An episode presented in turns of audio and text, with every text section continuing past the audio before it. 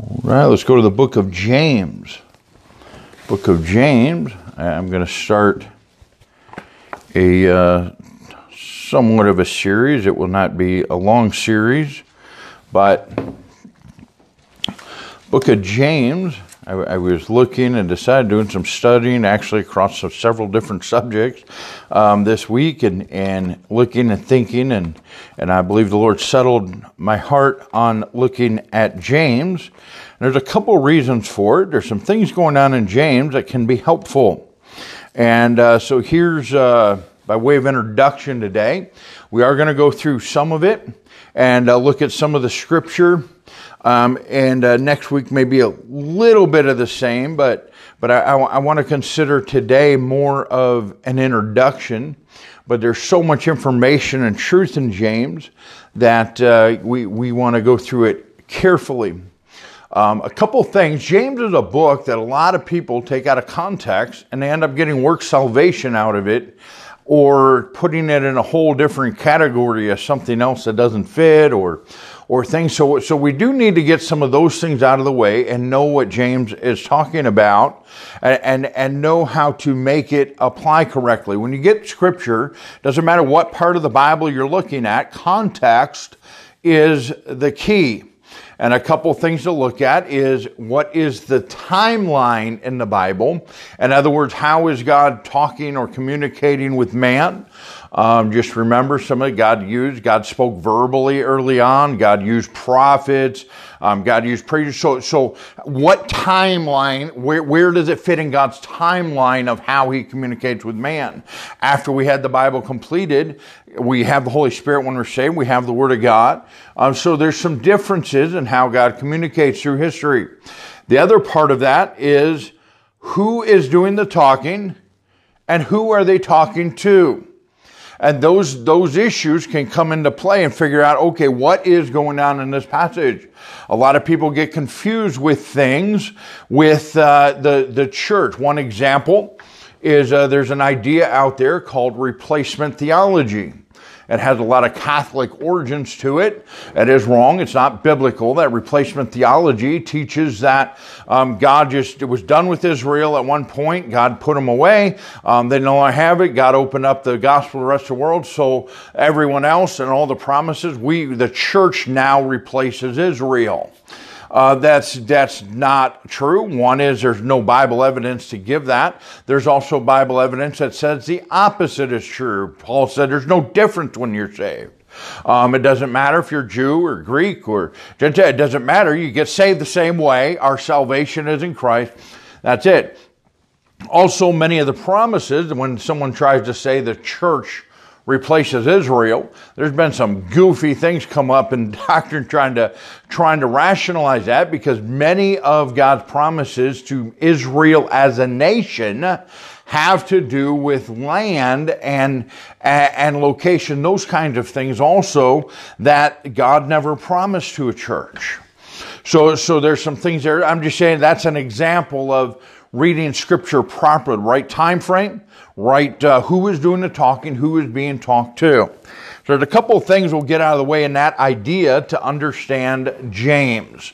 And this is why people get work salvation out of it is because they are looking at the wrong group of people in the wrong time and they end up with work salvation. That's not what's going on here. So first of all, James 1 and verse 1, James, a servant of God and of the Lord Jesus Christ to the 12 tribes which are scattered abroad, greeting. Um, so we have two. We know James. James is the author, and uh, but he says the 12 tribes. So this is a book to the Jews, to to the Hebrews. Now, the time frame is important. Uh, we believe this was written, of course, after time, after Christ resurrected. And uh, so it, within God's communication with man and the gospel setting and Christ on the cross, this, this is after, was written after the resurrection. So that's a clue on the time. The, the other clue is, um, he said, was scattered abroad. We can go back to Acts. Remember when there was persecution in the church? They scattered out of Jerusalem and went preaching everywhere. Uh, so that's it. We also have that he calls them brethren. Now that's twofold. James is a brethren and they're Jewish, but also church. That church, that term is used throughout all of Paul's writings written to the Gentiles because they're saved. He calls them brethren. So, so there's, there, there's a clue there in who's written to. And uh, says we're not spending time on this, so I am not, uh, um, I, I, don't have this verse written in my notes. Me see if I can scan real quick. Um, if I don't find it, it's not a, a, a big deal, but um, I just thought of it. I was reading and studying. It's just not part of my notes today. Um, in uh,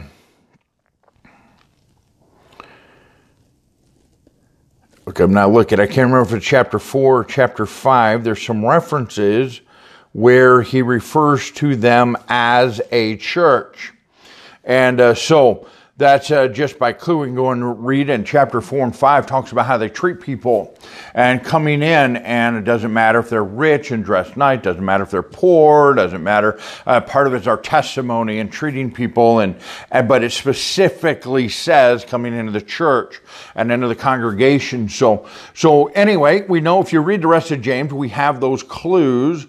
He also refers several times to we and us, and as an author, puts himself in the same category.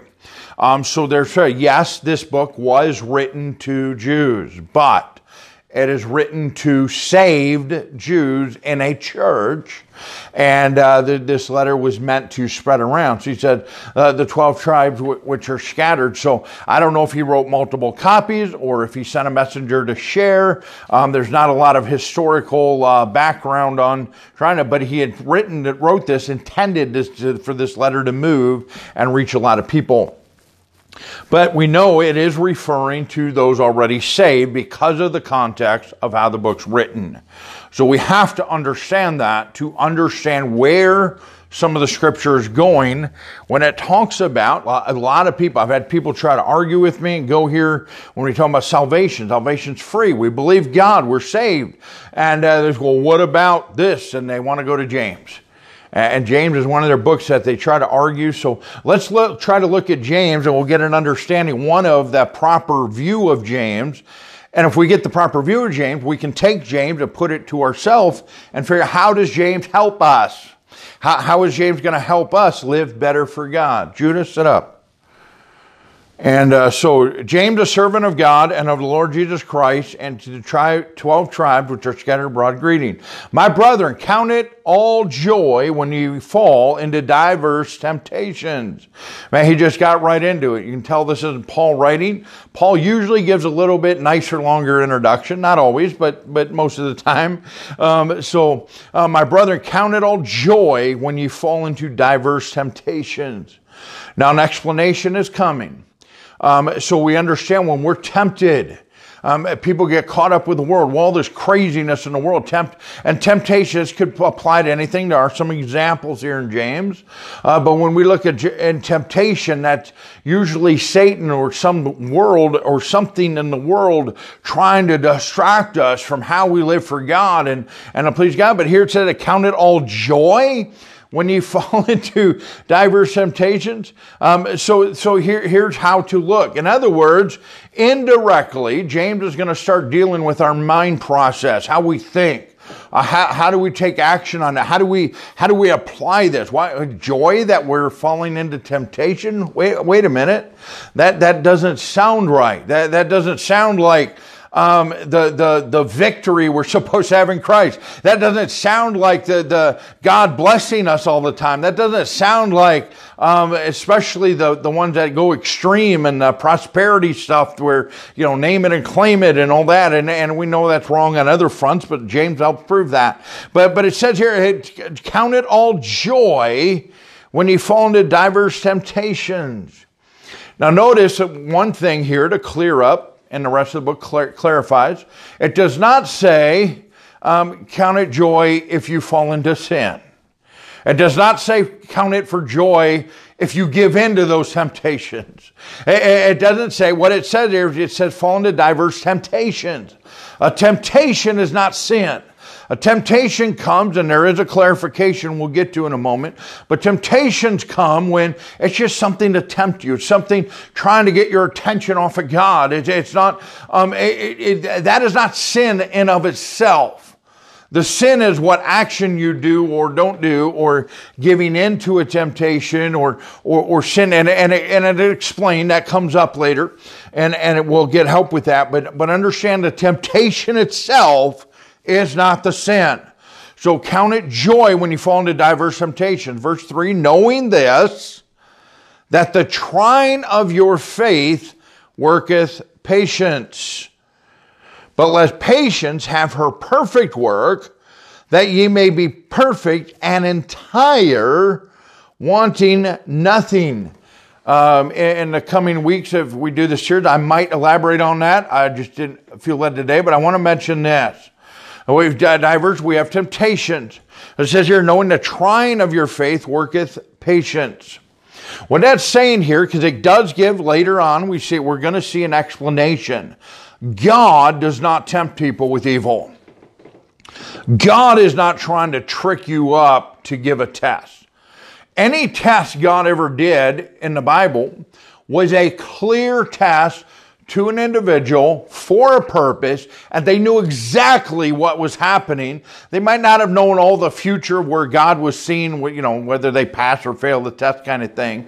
But, but they knew God gave, for example, when God told Abraham to take Isaac up on the mountain give sacrifice. a couple things going on. First of all, I believe Abraham had enough faith it's not written, and it's not real clear. I wouldn't argue with anybody about this.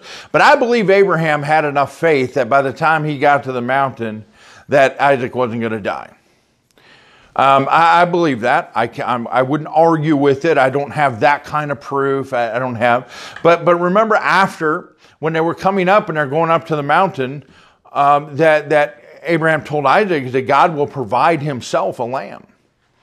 And, and, and, so I believe he had some faith there and a trust in God. And, and, and, and I, I believe in, in the element of the test, Abraham really didn't know what was going to happen.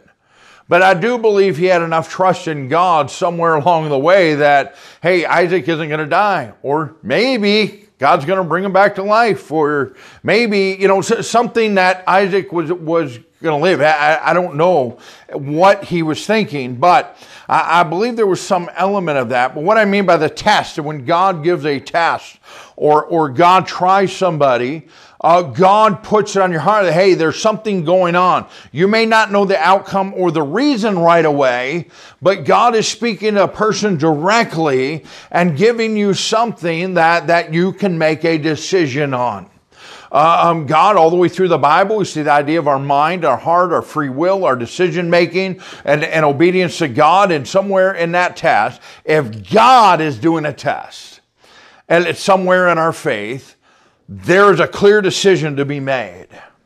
And, and we can go one way or the other, but if God's in it, but God will never tempt us with evil. God will never make part of that decision to do wrong or, or do a, do a, um, something that would be evil or an outright sin or, or, or whatever. So, in other words, we count our temptation, we count all joy when you fall into temptations. Knowing this, that the trying of your faith worketh patience. In other words, our trust in God, we can build patience and, and, and get our patience, but let patience, note, look at this verse, have her perfect work. In other words, we're not just going, hey, if you get patience, if, you know, you, you try your faith, uh, you do good, you're going to get patience. No, there's a bigger deal here on patience. It says, let, let, in other words, allow patience to work. Let patience be part of your life and let her have her perfect work that ye may be perfect and entire, wanting nothing. And in other words, the contentment and and and and being at a place with God where we're not worried about everything else going on in the world all the time, and patience is part of our process uh, of thinking and our relationship with God to say, hey, I, I, don't, I don't need what I think or what appears better out there or, or, or, or what. In other words, we get to the place that, that we're complete in Christ and I don't need anything more to be content with my relationship with God and what God has given me and how God's working in my life.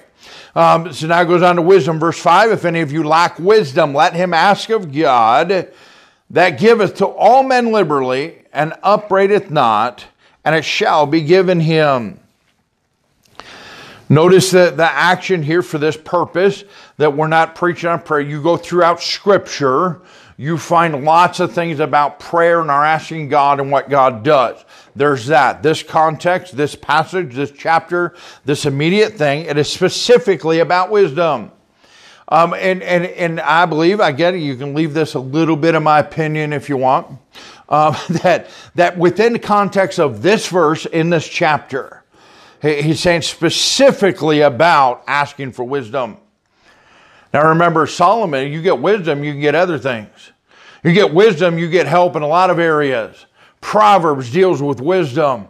Um, we, we, taught on wisdom a while back where, where, where if you ask God for wisdom, but notice this doesn't say you ask for God for anything you want and he'll give it to you. That's not what it says.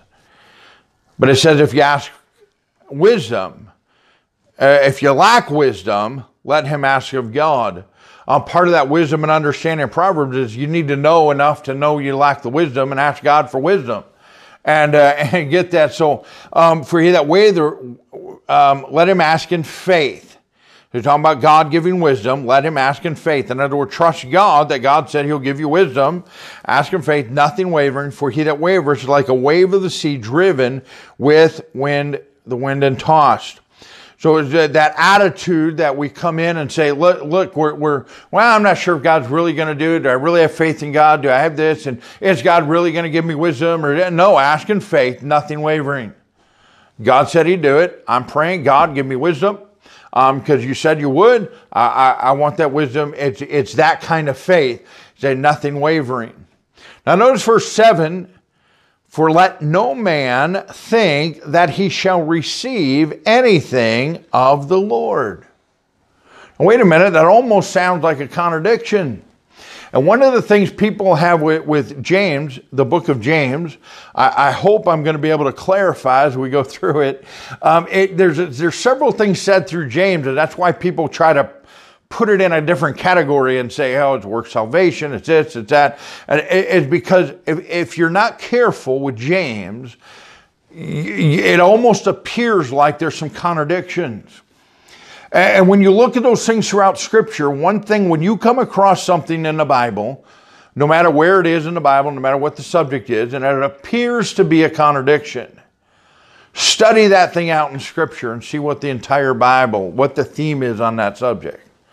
So, since we know by, by that study, we know there's no contradictions, what this is saying, I believe, based on other Scripture and taking the thought process through the Bible, we just saw that verse 5 if any of you lack wisdom, let him ask of God that giveth to all men liberty and upbraideth not, and it shall be given him.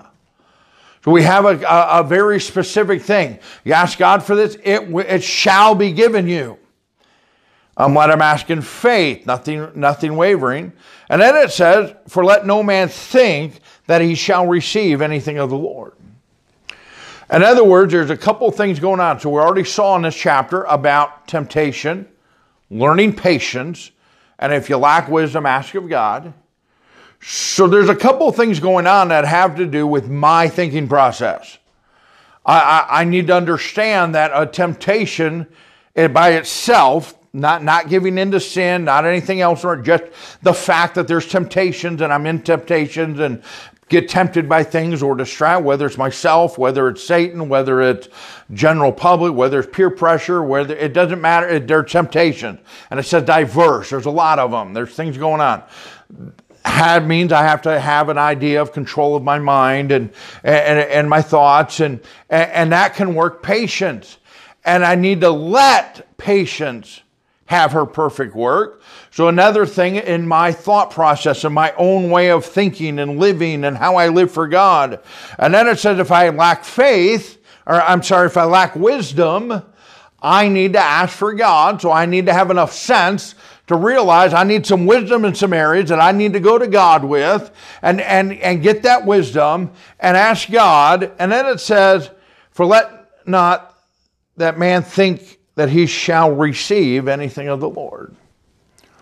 So, wait a minute, that's not, well, it doesn't say a contradiction. It doesn't say that there's a place God might not. It doesn't say that that there's a not. What the, what I believe this means, based on other scripture and things, you go through the Bible, study the fear of the Lord, study humility, study um, our, our place before God. Eh, what it what it's getting at here, it says. I shouldn't just assume. I, also believe this attack where people take out of context this modern uh, prosperity, name it, claim it stuff. I, I need, I should feel good. I, need, I actually heard, I listened to um, a while back this preacher that, that's with that crowd that I didn't realize. Um, somebody offered some help on something. I had a, actually had a conversation with this man on the phone. I found on the internet. I found a, a sermon he preached, and I want to see. And the whole thing is talking about like God wants you to have you have a nice car and have the fanciest phone and have all this stuff, and somehow that's how God wants us to give the gospel because I have nice things, someone's going to get saved. Like, man, that, that is complete opposite of what the Bible says. Um, and not that nice things are bad. It's just that's not part of the gospel. Uh, that's not how salvation works. That's not how I'm going to get people's attention. Um, that, that's, that's not part of that. And, and I think that's what this is talking about, where, hey, let no man think that he shall receive anything of the Lord. In other words, it's, it's not my, I don't go to God to just get things. I don't go to God to get it. This specifically said, if you lack wisdom, let him ask of God. It specifically mentioned wisdom. And it says, for let not man think that he shall receive anything of the Lord. It said, wait a minute, I need to know my place with God. I need to go with God in humility and understand between me and God, I don't deserve anything. I'm a sinner. I'm saved by grace. The only reason I can even talk to God is because I accepted His free gift of His Son on the cross and my sins are covered with Jesus' blood. And, and, and I can go to God based on the fact that I'm His adopted child and He allows me access as part of the family now. And God said He, he would, He, He would, He would forgive my sins and, and give my blood, to Him. but all blessings throughout the Bible have conditions of, of this obedience. Notice here it says several times we already saw let him ask in faith and, and, and how our faith is brought up over and over through James. Remember the context of faith through most of the Bible is attached directly to obedience. Um, the one example, remember in Hebrews, we're talking about all the people by faith, by Noah by faith, Abraham by faith, and, and on and on and on, all these people. But when you see in Old Testament, them all it says in the Old Testament, God told them to do something, and it says they obeyed God. But looking backwards on it, now we look and see, oh, they had faith. Um, so faith is always tied to an element of obedience. So let, let not man, that has to do, verse 7 is our humility with God, that, that way we, we don't just assume that, or, or, a phrase that's always puzzled me my whole life, and I'm not saying preacher wrong, they do what they taught, you do what you heard to a degree, and, and, and, and it's not all bad. It's just, it's always puzzled me a little bit when, when someone talks about um, God answering our prayer. We pray to God and, and, and we got what we asked for I'm not saying big. It could be a matter of uh, someone we know getting saved. It could be, I, am not saying they may be good, legitimate needs, and we, we should uh, praise God when those things come. And God gives us an answer of yes and tells us yes, and God grants that thing we were praying for and, and, and meets that need. And those are wonderful things, and God certainly does that. And uh, that, but, but, but it's almost like, um, you know, I've been praying and praying and God hasn't answered yet. It's just the way people portray it. They don't mean it that way. I, I understand. Um, but, but sometimes, hey, we've been praying for this thing a long, long time and God just hasn't answered us yet. And what we mean by that is God hasn't answered us the way we want Him to answer yet. Or, or, or we praise God for what we call an answered prayer. That means, you know, usually just means God gave us what we asked for. And, and God does that. That's part of it. And I, I know people don't mean to be um, wrong about that. It's just that, that statement. I believe that's part of what this is, is, is, is we're, we didn't assume that when I come to God that I deserve just because I ask God for whatever it is that I get it. But this passage is specific about wisdom. So with that, if I come to God with humility, it says here a double-minded man is unstable in all his ways. So again, what do we see here as the flow? We see here, um, we see that we do have temptations. We count it joy that we can get through temptations. We have temptation, that's joy, because those work patience. And we need to decide on purpose to let patience have her way. If somewhere in this process of being tempted, and, and not finding our joy even in temptations and letting patience have its work in our life. And somewhere we realize that I'm lacking wisdom to decide in these areas. I need to go to God and ask for wisdom. Notice it did not say to pray to God to say, God, just take these temptations away. Uh, uh, God, I'm having trouble with the, the patience I need. I, I just make, make, just make that all easy. And no, it just said to pray for wisdom. In other words, God still wants us to be able to make the decisions. God said we should ask for wisdom. But when we're trying to figure out verse 6 that nothing that faith nothing wavereth for he that wavereth is like a wave of the sea driven with the wind and tossed. In other words, we're, we're bounced around that we need to come to God humbly. Verse 7 A double minded man is unstable in all his ways. In other words, we're trying to pull, hey, what I want, what I want in the world. Maybe I'm giving into the temptations instead of letting patience work, or, or, or, or I just, I need wisdom and I'm just not asking God for wisdom, or, or, or in other words, that's where we get confused in our mind, where Philippians 4, uh, 7 says, in the peace of God that will keep our hearts and minds through Christ Jesus. So it that double-minded man means where's my mind at? Where's my where's my thought process at in these things in life? And then uh, so so it goes on. So that's it. By introduction, the first few verses of James gives us a direction. One is where to go, just to outline in our Christian life in general, but also this helps us to know the direction of the book of James. So, so when we dig into James, we, need, we know a couple things now. We know, yes, it is written to Jews, but it's written to Jewish churches. It is written to churches. We, we, we saw that and proved it. Now he's given it. Here's how your thought process has to be. You, you want to serve God. You want to get along in life. You want to function in the world. Here's some thoughts. Here's some, some things to look at.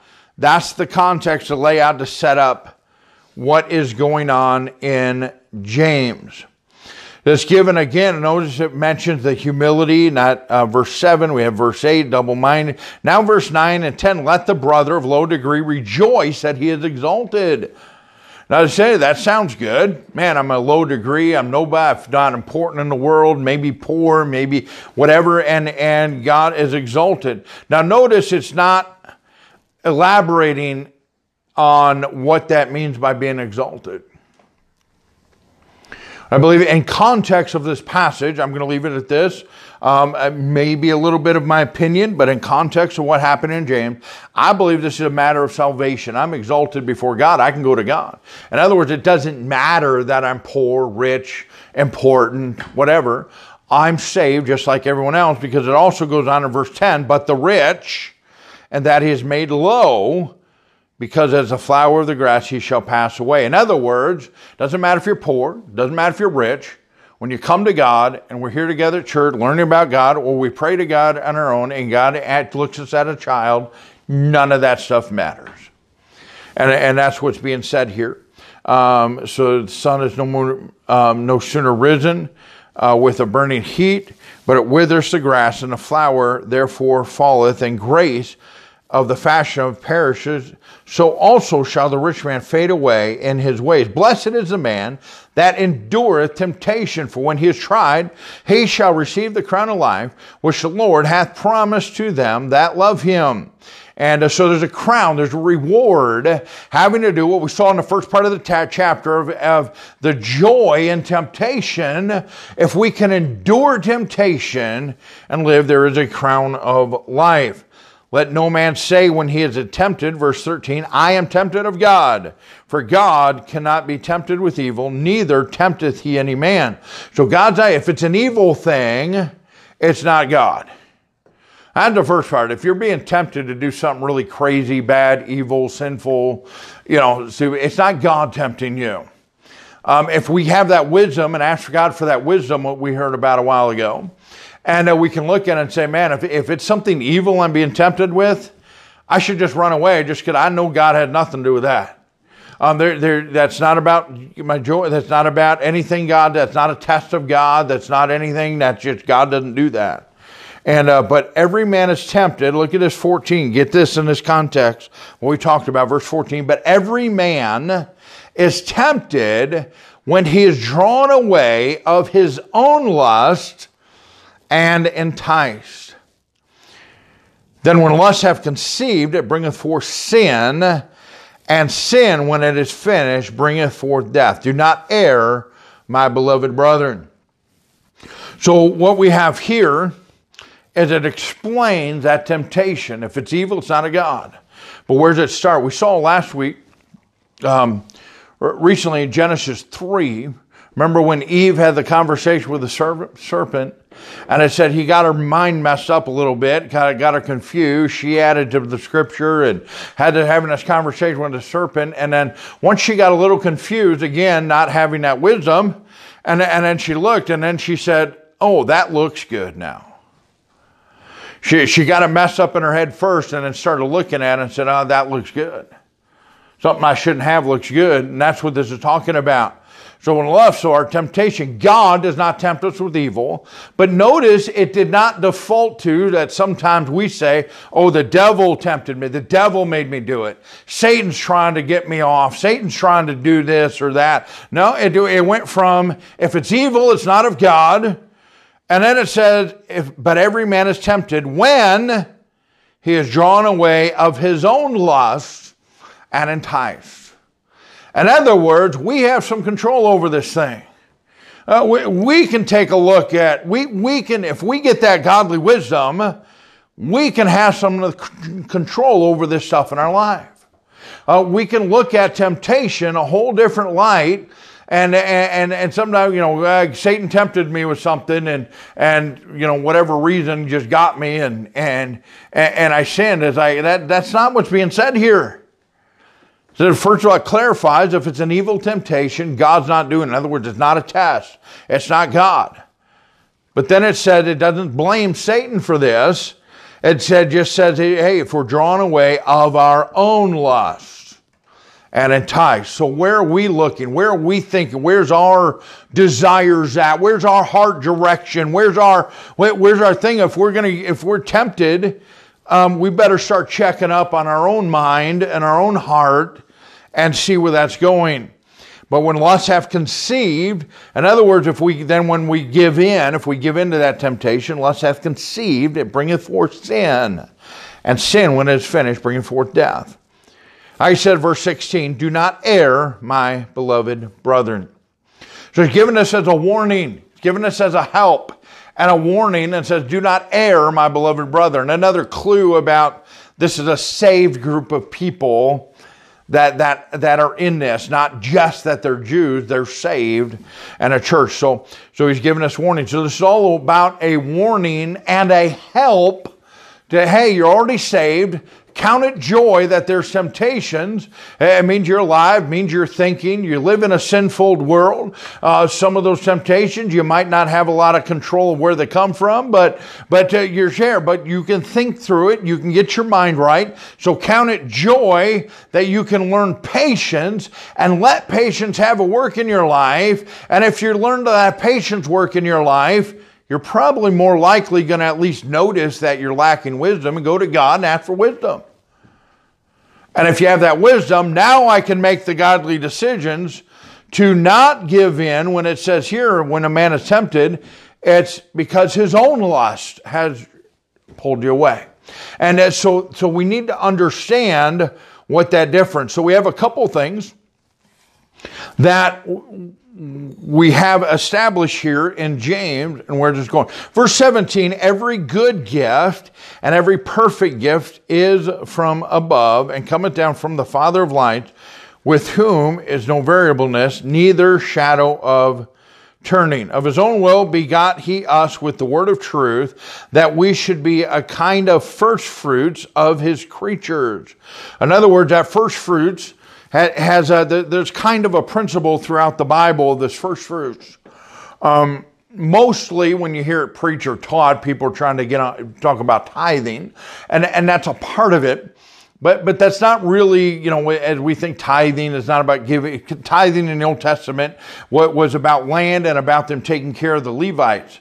But the idea of first fruits throughout Scripture really doesn't go away.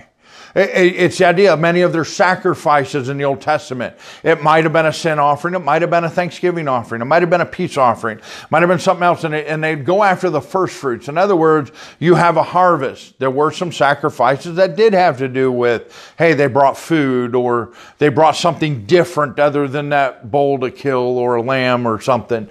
And uh, so some were had to do with, with, with birds that were given um, as sacrifices. And, but, but the goal was was to give their first fruit, what they had first from that, the, the first crop, the first part of it, the firstborn of the animal, the first, so that idea of the first. In other words, God comes first in my life. And uh, that element to our giving back to God is, is a principle all the way through the Bible. When the children of Israel went into Canaan, they wandered in the wilderness 40 years, finally got to go. They crossed the river. The first city they came to was Jericho. That's why God said, This is mine, don't touch it. That's what made Achan sin so bad. Now, God gave them the spoils of every, every uh, uh um, other places. They even took spoils when they left Egypt and came out. So, so taking something from the, from the land they conquered was not the sin. The sin was Jericho was a first fruit city of God blessing them as they were going into Canaan. And so what this is saying is that we get this stuff right and we understand where God works and understand even in this world, sinful world with temptations, that we can count it joy that we're in temptation because temptation works patience. And if we learn patience, let patience work in our life, we'll now be a better person, we'll be a better Christian, we can see things clearer, and, and that might allow us to realize, hey, I, I'm lacking some wisdom in this area. I need to go to God and ask for wisdom. I can make better decisions so that so that uh, I'm not tempted of my own lust. And then as, as I go and look and now I can give in and realize the blessing God has given me. And now that because of my my person and my thinking and my testimony and, and, and how I live. And as I go out and I can battle and get through these temptations and not give in, now other people can see that and we are a kind of first fruits of his creatures. First of all, first fruits were more important than all the animals. God created us for us. Second of all, as far as the rest of the world. Hey, there should be something different about God's children. Um, there, there should be a different way we live and act and look and, and, and, and, and our appearance and, and, and conversation and, and our testimony, all these things that, that we are first to God we're his children. And there should be something different. So we are the first fruits of God's creatures. Wherefore, so all these things in place, of the bed. so wherefore, my beloved brethren, let every man be swift to hear, slow to speak, slow to wrath. For the wrath of man worketh not the righteousness of God. Now we're seeing some help or some information or some admonition that is opposite of a while ago it said to learn patience. Let patience have the work. Uh, so if you get all these things, as it's saying, hey, I'm a child of God, I know where I sit with God, I, I, can find joy even in temptations because temptations can work patience. I can learn to be patient. If I allow patience to have its perfect work in my life, I become more patient. And, and when I'm patient, I can, I can look for wisdom. And when I pray and get God's wisdom, now I say, hey, wait a minute. I, I don't have to be, I can be slow. Now I can be slow to wrath. I, I, I can be slow to be able to control my faith. Later um, in James, we see some things about our tongue and things like that. And, and it starts here with that we're swift to hear, but slow to speak, slow to wrath. For the wrath of man worketh not the righteousness of God. When we get ourselves in the way, we interfere with God's righteous work in our in our life. I'm saved. I have the Holy Spirit living in me. I have the Word of God. I know how I should live, an example, what my life should be. But when we live in this way, we're quick. We, we don't have patience uh, uh and that wisdom to discern, and and we, we're we're we're we're quick. Opposite of verse 19, uh, we want to speak sharply, quick, and we're we're quick to wrath, and we're quick. That's not. It's a, that's not God's righteous. That's not showing the righteousness of God. Um, that's not how God wants to work. So, where, wherefore, lay apart all filthiness and superfluity of naughtiness, and receive with meekness the engrafted word which is able to save your souls. So, we're to set that aside but be ye doers of the word and not hearers only, deceiving your own self. In other words, we hear something from the word of God, do something with it. Um, don't. Um, so if any man be a hearer of the word and not a doer, he is like unto a man beholding his natural face in a glass or, or a mirror. Um, that, that hey, we see a mirror, we got dirt all over our face, and we don't don't bother, don't clean it off, even though we just saw it, and we walk away just like we never looked in the mirror in the first place. That's, that's what it's describing. If we're, we're hearing the word of God, but we're not applying it, we're not doing it, we're not, we're not obeying it, it's just like looking in a mirror and walking away. For he beholdeth himself and goeth his way and straightway forgetteth what manner of man he was. But whoso looketh into the perfect law of liberty and continueth therein, he being not a forgetful hearer, but a doer of the work, this man shall be blessed in his deed. Notice it does not say this man shall be saved. Talking to people already saved, it said this is where blessing comes from. This is how you get blessed of God. So it said, look at, notice that term, Paul used that term in, uh, in uh, uh, Galatians chapter 2, I believe, verse 4, if I remember correctly, but talking about the liberty. In other words, unaware. Paul was in Galatians we're talking about the, the false teachers coming in trying to spy out our liberty to change us into this false doctrine of work salvation to get us back into bondage. And uh, so that liberty is talked about. We're liberty. We're, we're not bound by sin. Sin is not controlling us, but we do have to make decisions to live right. So this said, forgetful here, the doer of the work, this man shall be blessed in his deed. If any man among you seem to be religious and bridles not his tongue, but deceiveth his own heart, this man's religion is vain. So it gives religion or your practice, just an old English term, not about we think of organized religion or church names. This is talking about our religion. We're serving God faithfully. We're just continuing that the, the, the old root of the definition of religion is just hey i'm consistent i'm faithful i'm, I'm doing it i'm I, I, am here serving god. So if any man among you um, seem to be religious in other words you got all the other actions down uh, you got everything else figured out you look good from uh, the outside but you bridle not your tongue he says but notice how it goes together um, we may elaborate on this at some point if I, God leads. I just want to give a, give an introduction of what James is today. But but note, do notice it said, "Bridle not his tongue." In other words, control your tongue. It said, "But deceiveth his own heart." This man's religion is vain. Now, talking about salvation, in other words, you can get to the place if you can't control your tongue, you're deceiving your heart. In other words, I think I'm pretty good. I, I, I, know I got saved a long time ago and I act pretty good and I got all the motions on. I got, I, I can fool some people and, and, and I'm deceiving my heart. In other words, if, if you don't control your tongue, he says your religion is vain. Again, we're not talking about salvation. I'm talking about getting blessing from God on a personal level and uh, showing the world our purpose as a church is for the world to see the gospel and, and, and see it. And in other words, everything you're doing is in vain. as far as getting blessing from God, as far as my prayers answered, as far as God, God giving me extra, you know, whatever blessings and help along the way, as far as people seeing me, maybe somebody getting saved or not saved as part of that. In other words, my action is in vain. And he gives a, a description here pure religion and undefiled before God and the Father is this. In other words, you already have to be saved before you can practice religion in this context anyway to visit the fatherless and widows in their affliction. In other words, help, helping people. But notice it, and to keep himself unspotted from the world.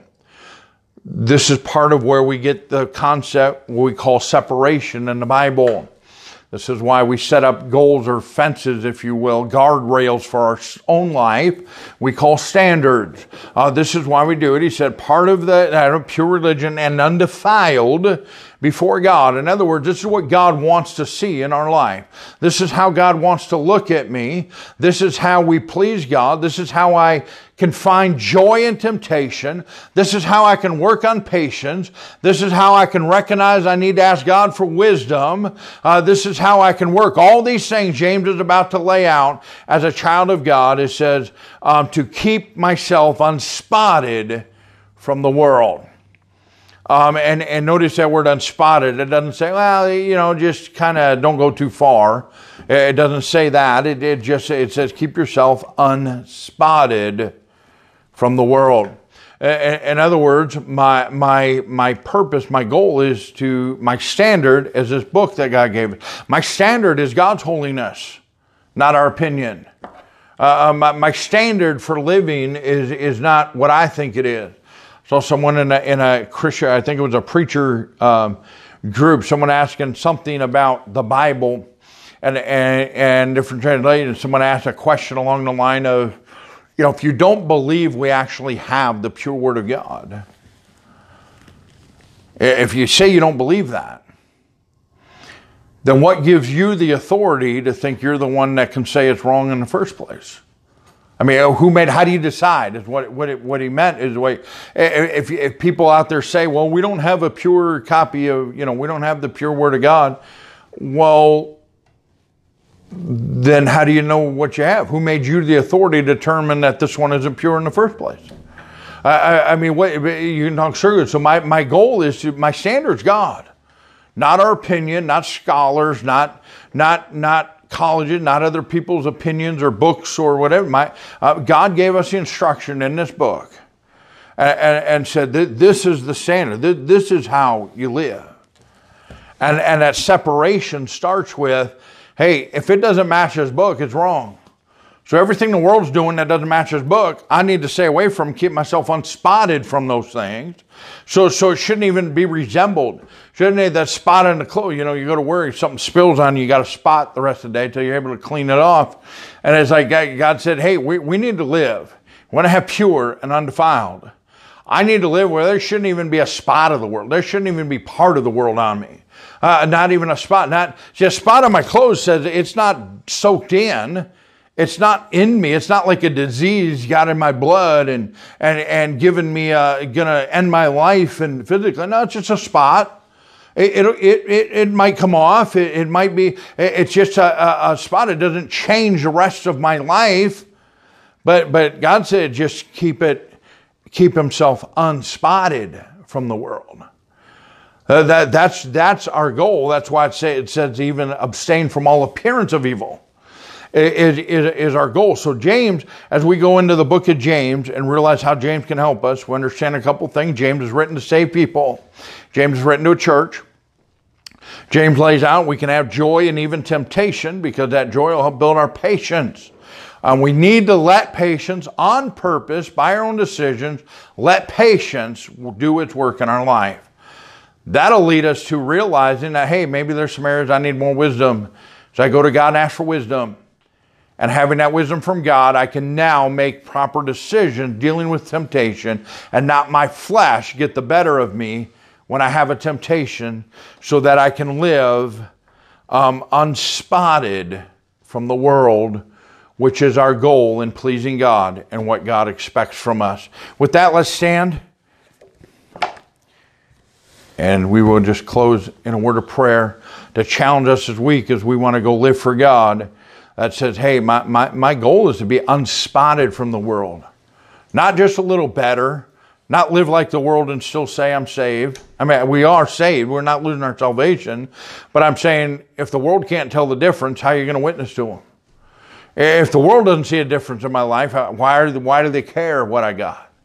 It's it, so we, we need to live unspotted from the world. God, I thank you for this day. God, I thank you uh, for giving us uh, your word and, and, giving us a Bible and, and, and, books like James that we can dig into and look at how you want us to live so that we can keep our joy no matter what our circumstances, uh, so that we can learn how, how to let patience work in our life and how we can um, let uh, and, and, and realize that we need to go to you for wisdom. God, I pray that you help us, that we'll live this week unspotted from the world so that we might please you.